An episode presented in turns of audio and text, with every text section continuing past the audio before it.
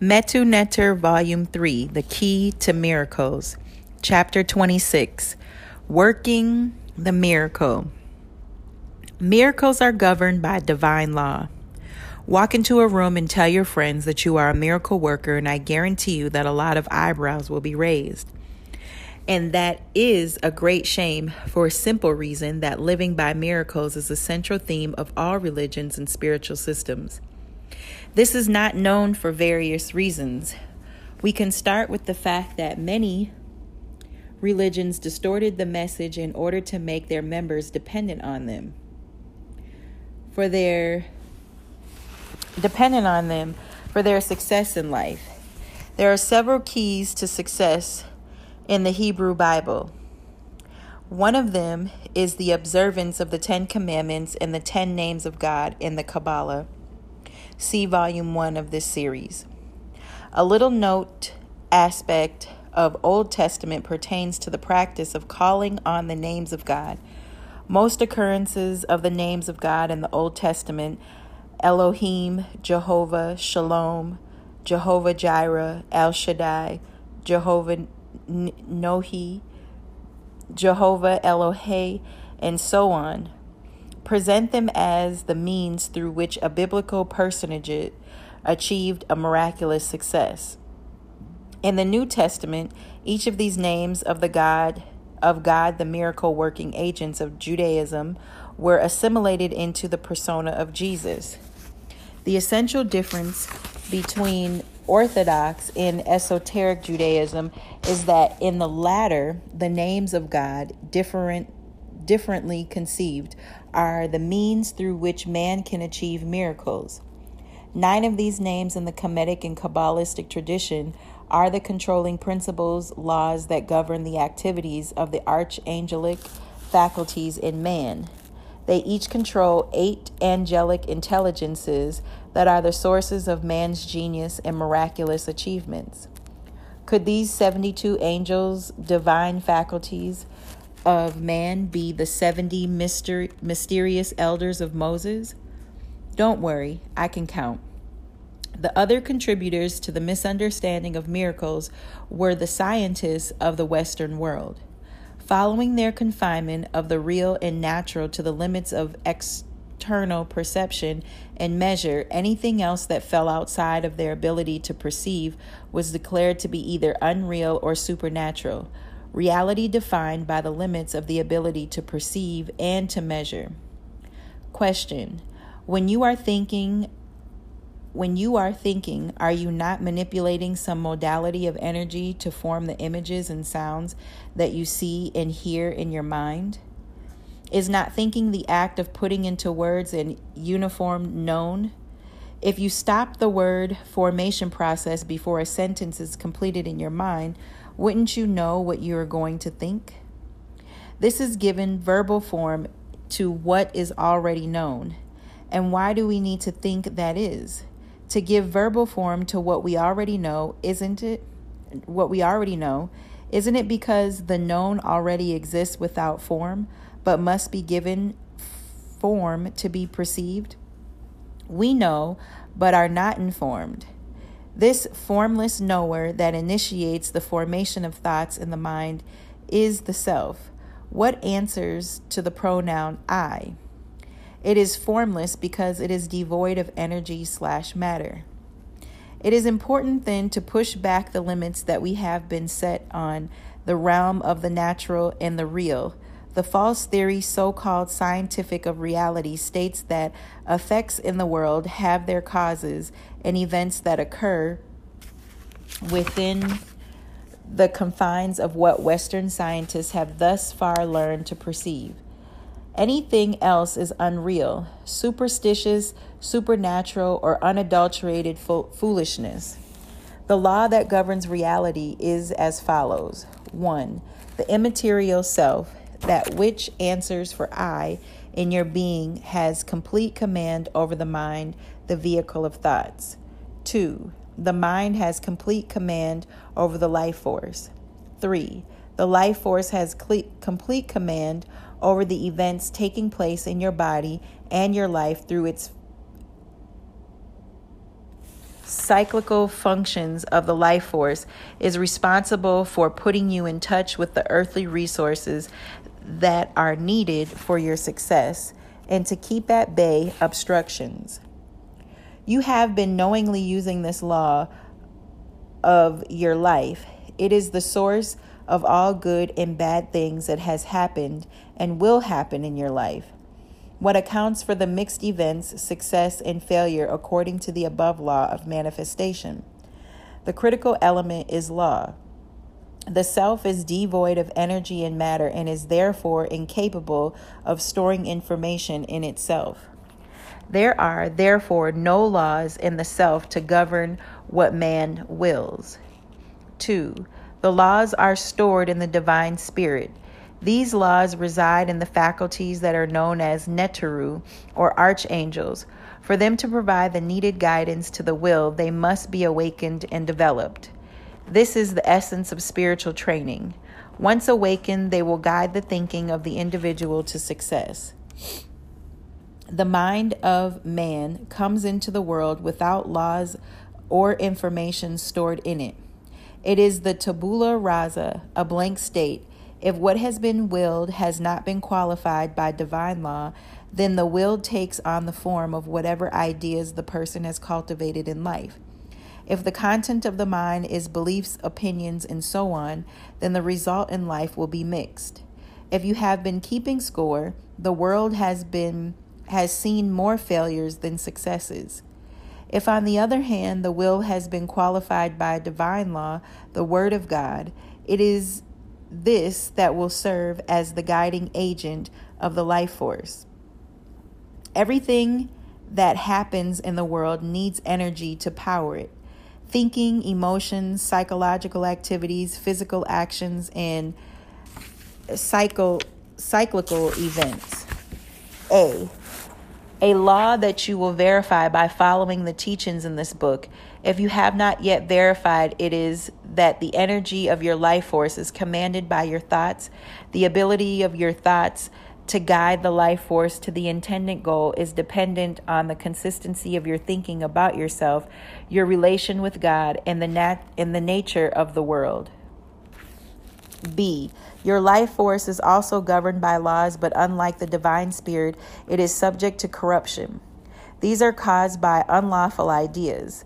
It is in this condition that most people find their life force at the initiation of their request of their quest for spirituality or success.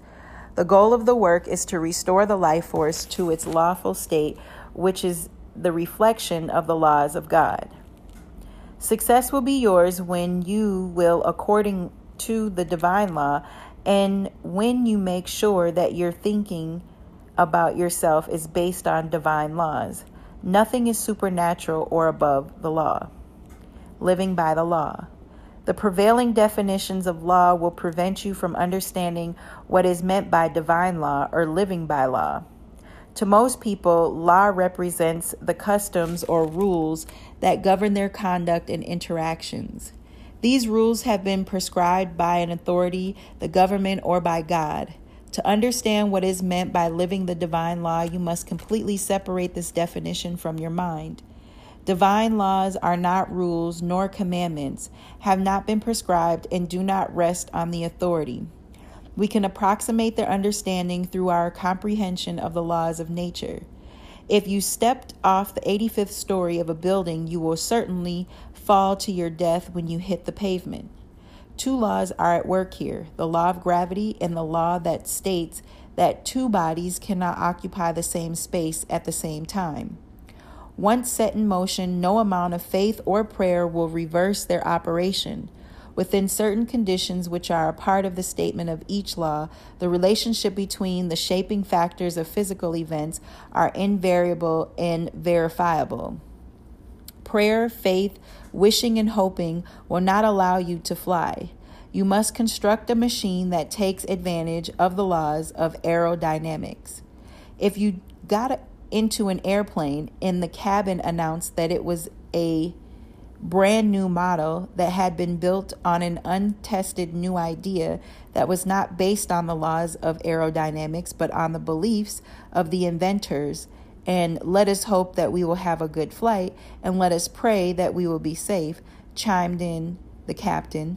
Hold it, get me off, would surely be your response. Laws are objective, universal, consistent, and verifiable principles. They provide a sense of guarantee, security, and peace. These feelings allow you to travel by air. The plane is built around laws. The invariable aspect of the law is the source of their verifiability and the protagonist pro, prognostications prophecies that can be made from them. These are the underlying principles that divine law share with the laws of physical nature, with the difference that the latter is conditional while the divine laws of metaphysical nature are unconditional. Peace is man's true emotional state, period. We are one with all, period. As long as a person is free of sin, that is manifesting the 11 laws in all areas of life, her words will manifest miraculous success. Period. The Word of God versus the words of man. As law, the Word of God, the Metu Neter, is the source or, or the order, consistency, hence predictability that is the source of inner and outer peace and prosperity. It fills the mind with thoughts of certainty and freedom from doubt. We build airplanes on the laws of aerodynamics and get off the ground for thousands of miles. We sleep, eat, and party in the sky. We express the certainty with the words I know, which is backed by proof. The absence of law, which its attendant lack of proof, fills the mind with uncertainty that is expressed by such words as, quote, I believe, wish, hope, have faith, God willing, if it is the will of God, and so on. End quote. Quote, I know is an expression of the Word of God. Can you imagine God saying, I hope and wish that there will be light? Quote, I have faith that my words will create that which I have declared. Wishing and hoping are the words of man that negate the prayers to God for help. Union with God is a process of like coming together, likes coming together. From the perspective of the power of words to command the life force, the use of words of uncertainty, that is, doubt, is the use of feeble and impotent commanders of the life force. Do you know now the source of the so called lack of will power? The 11 laws are aspects of one law. In the chapter on Amen, it was said that peace in the midst of adversities is the natural emotion of man because the opposite responses, fear, anger, etc., are detrimental to health, intelligence, performance, and the survivability quotient. They cannot therefore be the natural responses, as nothing that is harmful can be considered natural. Yet the naturalness of peace is derived from the fact that all men are essentially one with each other and with God. We can thus yield to the call to inner peace through the realization of oneness with God and all men. Manifesting our will in the lawful manner, i.e., based on divine law, makes our will one with the will of God. Peace is derived then from the fact that the success that must follow I will leave it up to you as a fruitful exercise to deduct for yourself how the other laws contribute to peace and to each other. The Metutu combinations of the preceding chapters will guide you in the assignment. It is the interrelated arrangement that enables the initiate to use a law that has been prescribed by the Metu Neter Oracle for a situation in the life as a doorway to the realization of the other laws.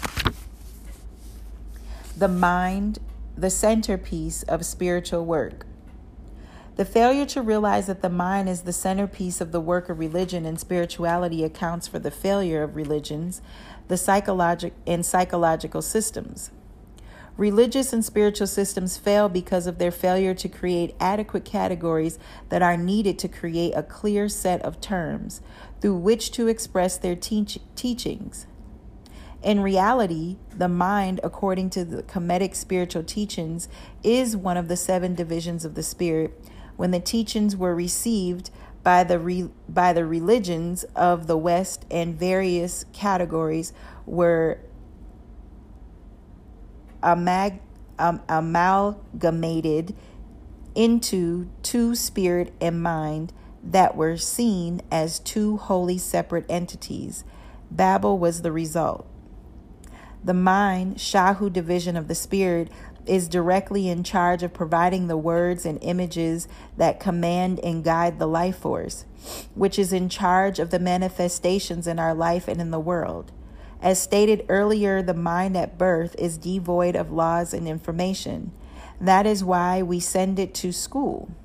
If we grow up in a spirituality ignorant in a spiritually ignorant society, then our mind becomes full of ideas that are not built on the laws governing life.